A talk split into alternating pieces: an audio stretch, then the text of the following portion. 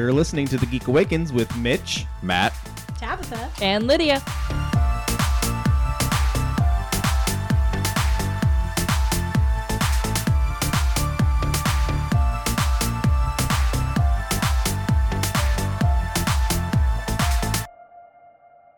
Hey guys, Mitch here with another edition of the Geek Awakens presents Artist Alley Spotlight. I am here with Jerry Carita. Uh, Jerry, how are you doing today?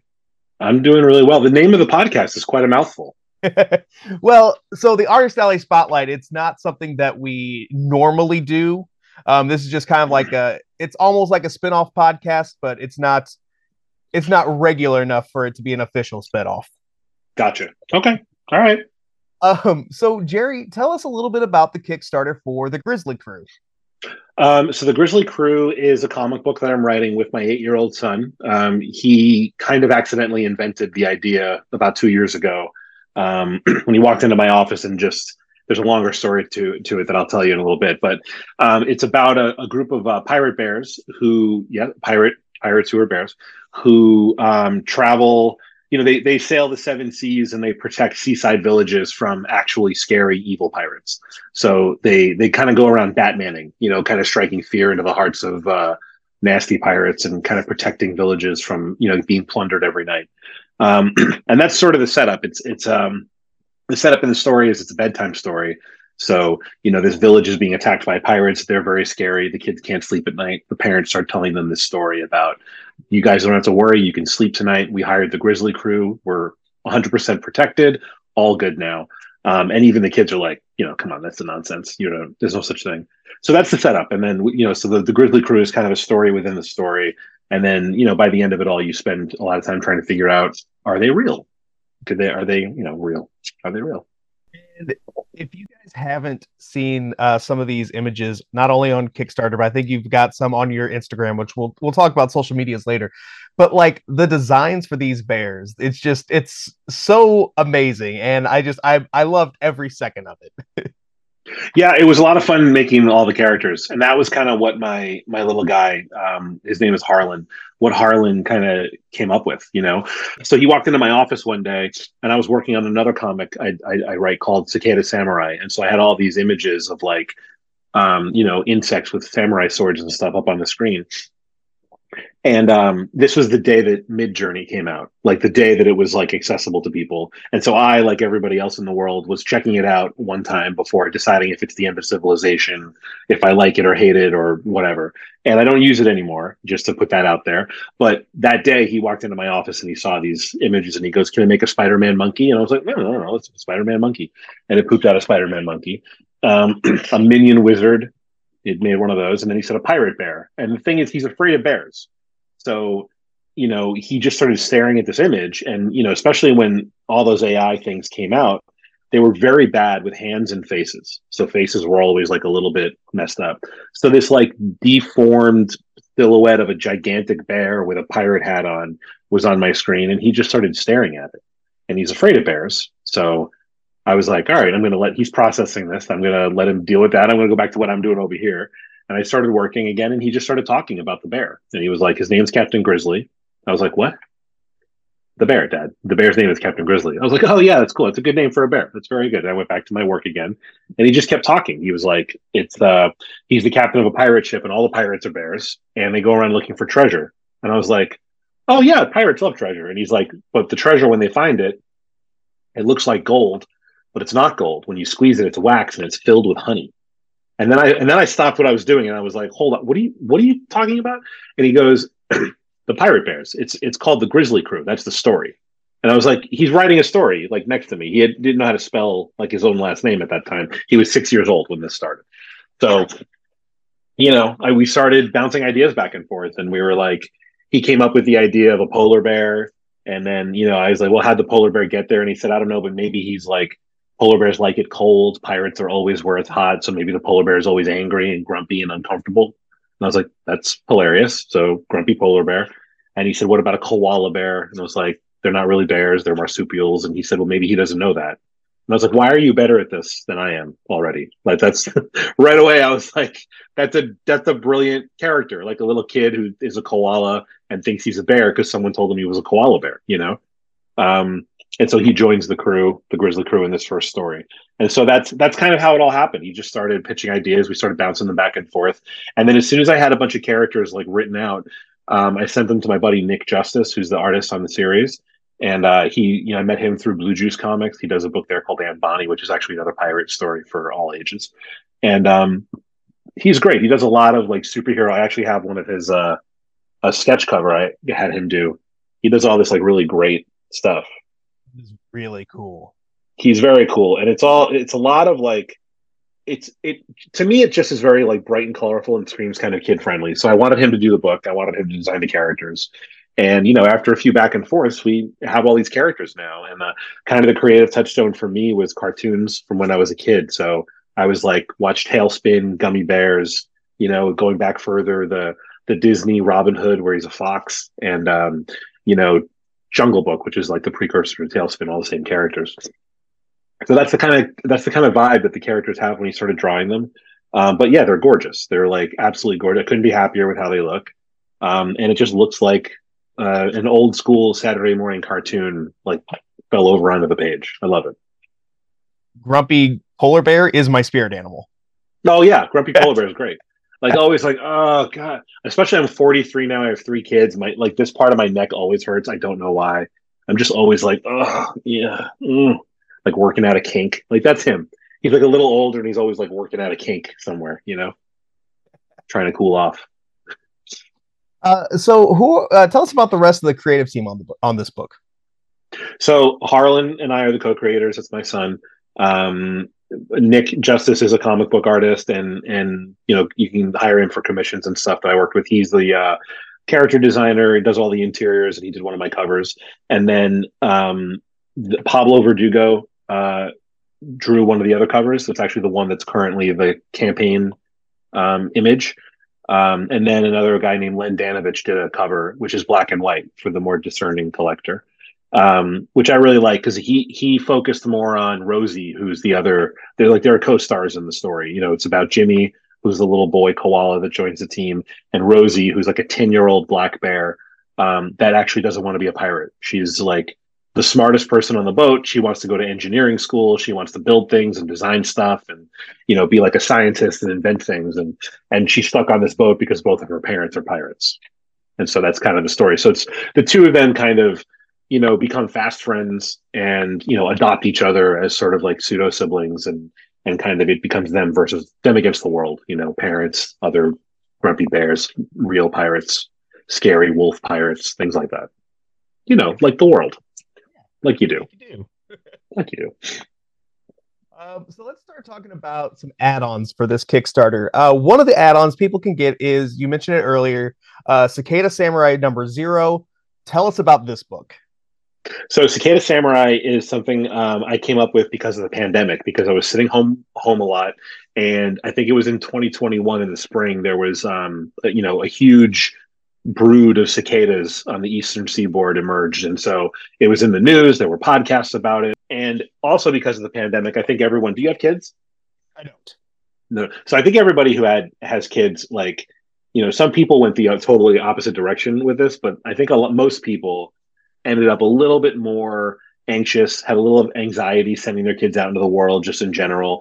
Then there's just the normal stuff. Like my kids are my oldest son is 12 now.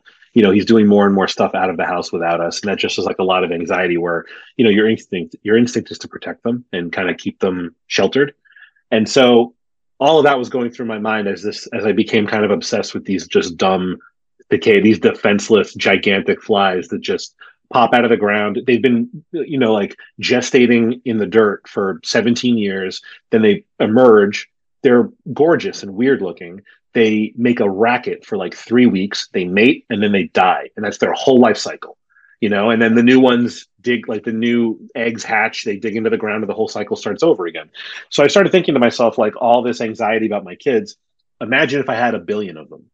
Imagine if, like, I was the only adult and instead of three kids, I have a billion children that are all basically teenagers. They've all been around for 17 years. They've led sheltered lives. And now it's prom night and they're all going to go out into the world and make terrible decisions. And I, as the only adult, have to keep all of them alive. Otherwise, the entire species goes extinct.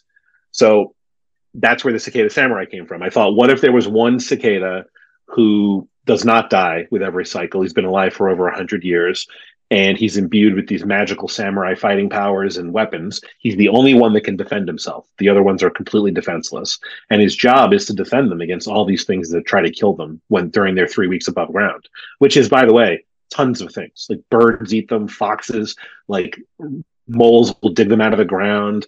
Um, they're like it's really kind of a horrible three weeks of just trying not to die and trying to mate before you die. And so to me, that was like prom night. It's like let's make bad decisions and you know let's try to get laid. And then there's this one adult who's like, all right, guys, like let's settle down. Let me go. Let me go ahead and scout it out and like kill all the birds and stuff first. So that's kind of where it all came from. And then I just I poured all those things together into those characters, and um, I got really lucky with artists. I reached out to um, Takashi Okazaki, who did, did Afro Samurai back in the day. Um, that you know, really famous manga that became an anime, and he does a lot of um, he does a lot of video game character design work. And he's also, I think, he's currently still doing visions for Star Wars. He does a lot of covers for Marvel books now. He's like amazing, you know. And just I I reached out to him on Instagram, and he replied, and he was like, "I love cicadas, you know, let's let's do it." And he did my character designs, and they were like you know, it was amazing. You know, every few weeks or months would go like I wouldn't hear from him for a while because he's crazy busy, and then I'd wake up one morning and there would be like new characters in my inbox, and it was like Christmas every morning.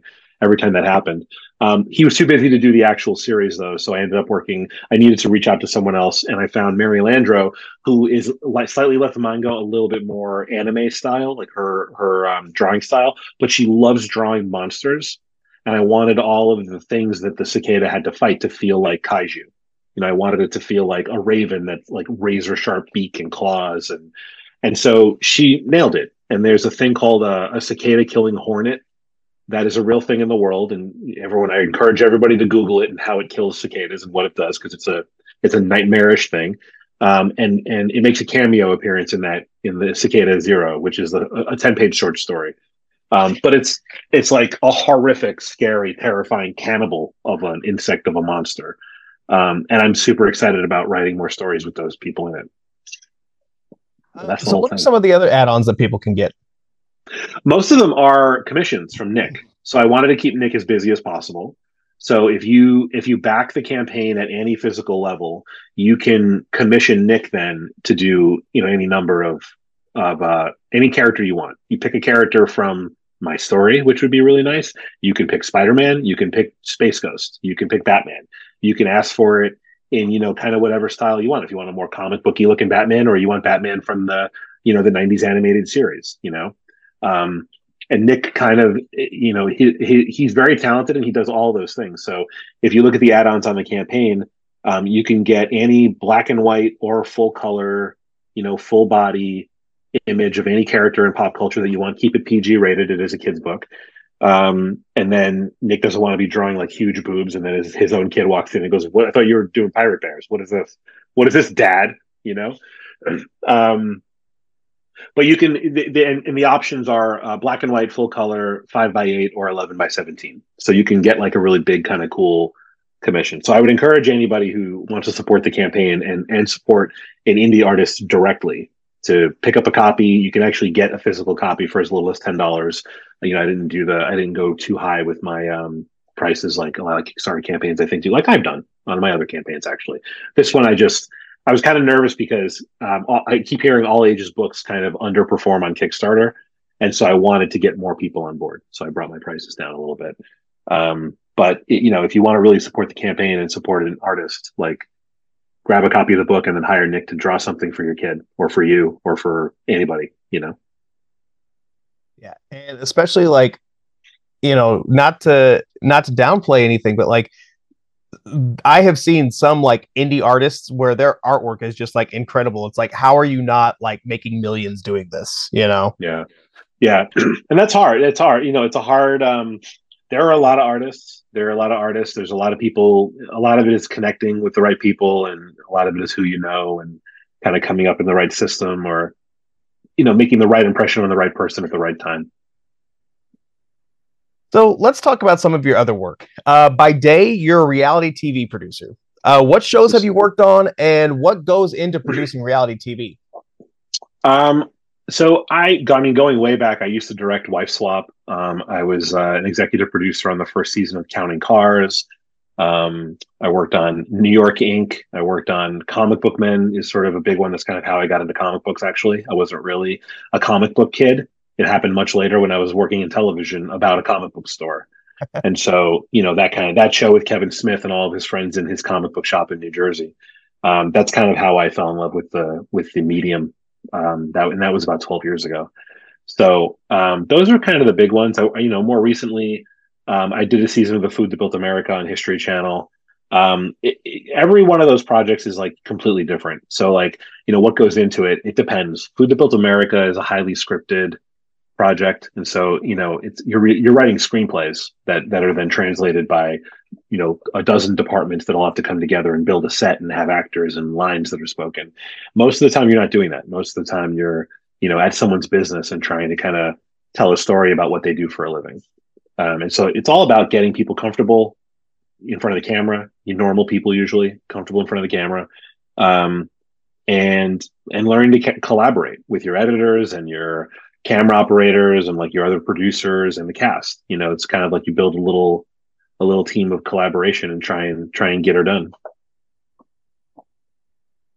So, as if you weren't busy enough, you've also created Thorny Comics. Uh, what are some of the other books in that line? So Thorny Comics, I, I initially did just to do my own books. So you know, my plan was Cicada Samurai, um, the Grizzly Crew, and then I have like one or two other things that I'm noodling on that I haven't started yet. I want to go back and do second issues of all those things before I move forward. Um, but I I expanded, um, and now I'm doing a couple of projects that are not my own creation. So there are two books. One one's live right now alongside my my Grizzly Crew. Um, it's Scott Snyder presents The Cloakroom which is an anthology series of stories written and or sometimes drawn, but written and created by people who are in Scott's Our Best Jacket writing class. So he does this writing workshop thing through his Substack. That's like a paid level of support, and um, you know it's great. You like because you just listen to him talk about craft and kind of learn from these lessons, and you can submit your own stories. And you know, for at, depending on what level you support the the project at, you can you meet with Scott and he'll give you notes on your script and stuff like that. Like Scott actually read my Cicada Samurai script before I published it. Um, and you know, he had some very encouraging things to say, and that's great. And a couple of the other stories that are in the first issue of the Cloakroom, you know, he's kind of like a story editor. He's like story guidance on some of those, um, which is great. So he's fantastic, and there's that. And the other one is called Reign of Dracula, which that campaign ended about two months ago now, and we're actually sending our surveys this week. We just finished. We're finishing up lettering now, um, and so we'll be we'll be fulfilling that campaign. That's written by Rich Davis and drawn by Les Linden Gardner. And we had like literally 28 covers. But that's Reign of Dracula. And those are the ones right now. Uh, you know, long term, the, the Cloakroom, the Scott Snyder project, that'll come back every three months. There'll be there'll be a new issue with you know at least five or six new stories from people in Scott's orbit. You know, those the kids in the, the those of us who are in his um, his students um, and that'll be every three months until he doesn't want us to do it anymore, or he stops doing the class, or you know somehow we all learn to hate comic books. So I think we'll be going for a while. What advice do you have for somebody who's just starting out in the world of comics? I mean, it really depends on what you want to do. Like if you're if you're an artist, um, I think a lot of people make headway now through dedicated and consistent use of social media. You know, if you're if you're publishing, if you're posting every day something that you're drawing, something that you drew, um, and you can engage people that way, you know, and you work on you work on your craft a lot, you can kind of build a following, and then with a following, you know, people will seek you out to hire you to do stuff because you have a fan base that you are bringing along for the ride.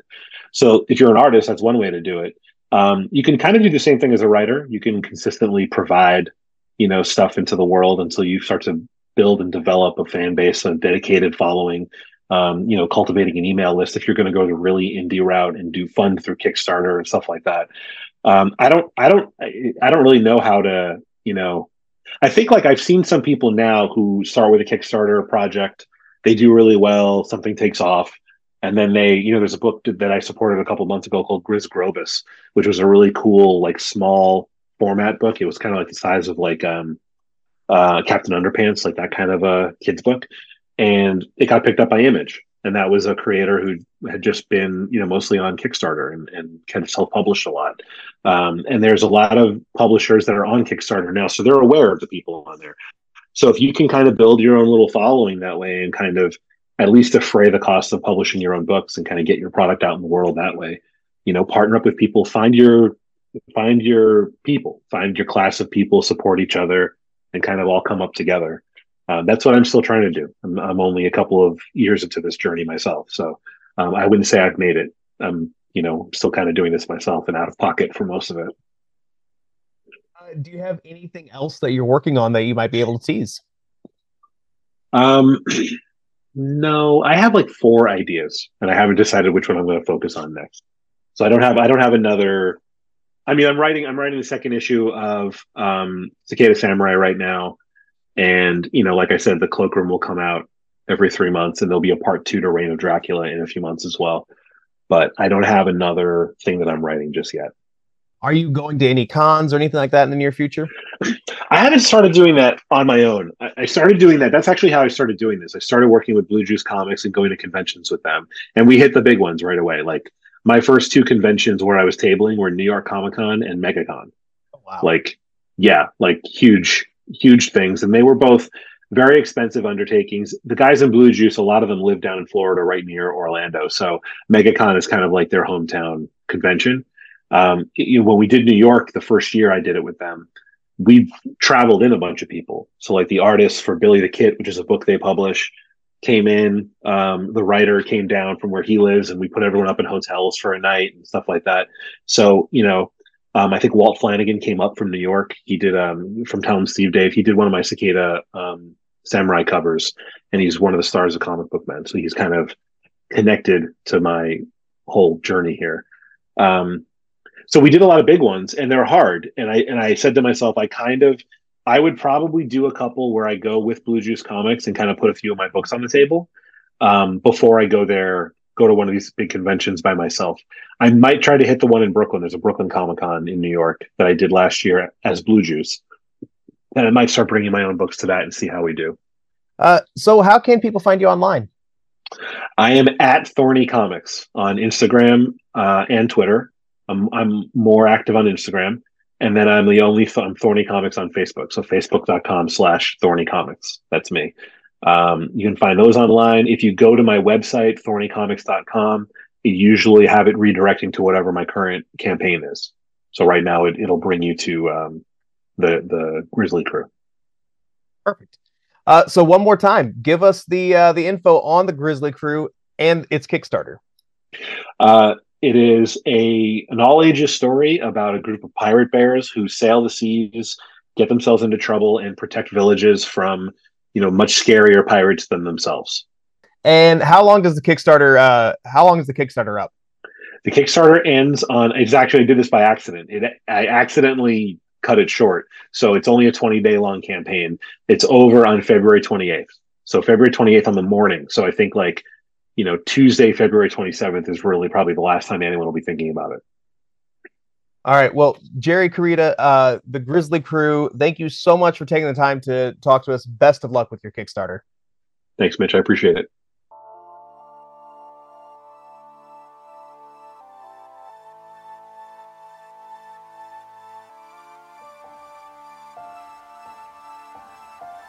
That's going to do it for this episode of The Geek Awakens. If you have any questions, comments, or concerns, shoot us an email at thegeekawakens.podcast at gmail.com.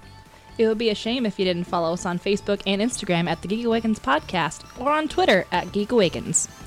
Theme music created and produced by E. Cannon Beats. Our logo was designed by Shay McCain. Thanks for listening. We'll catch you next time. We're boldly gone.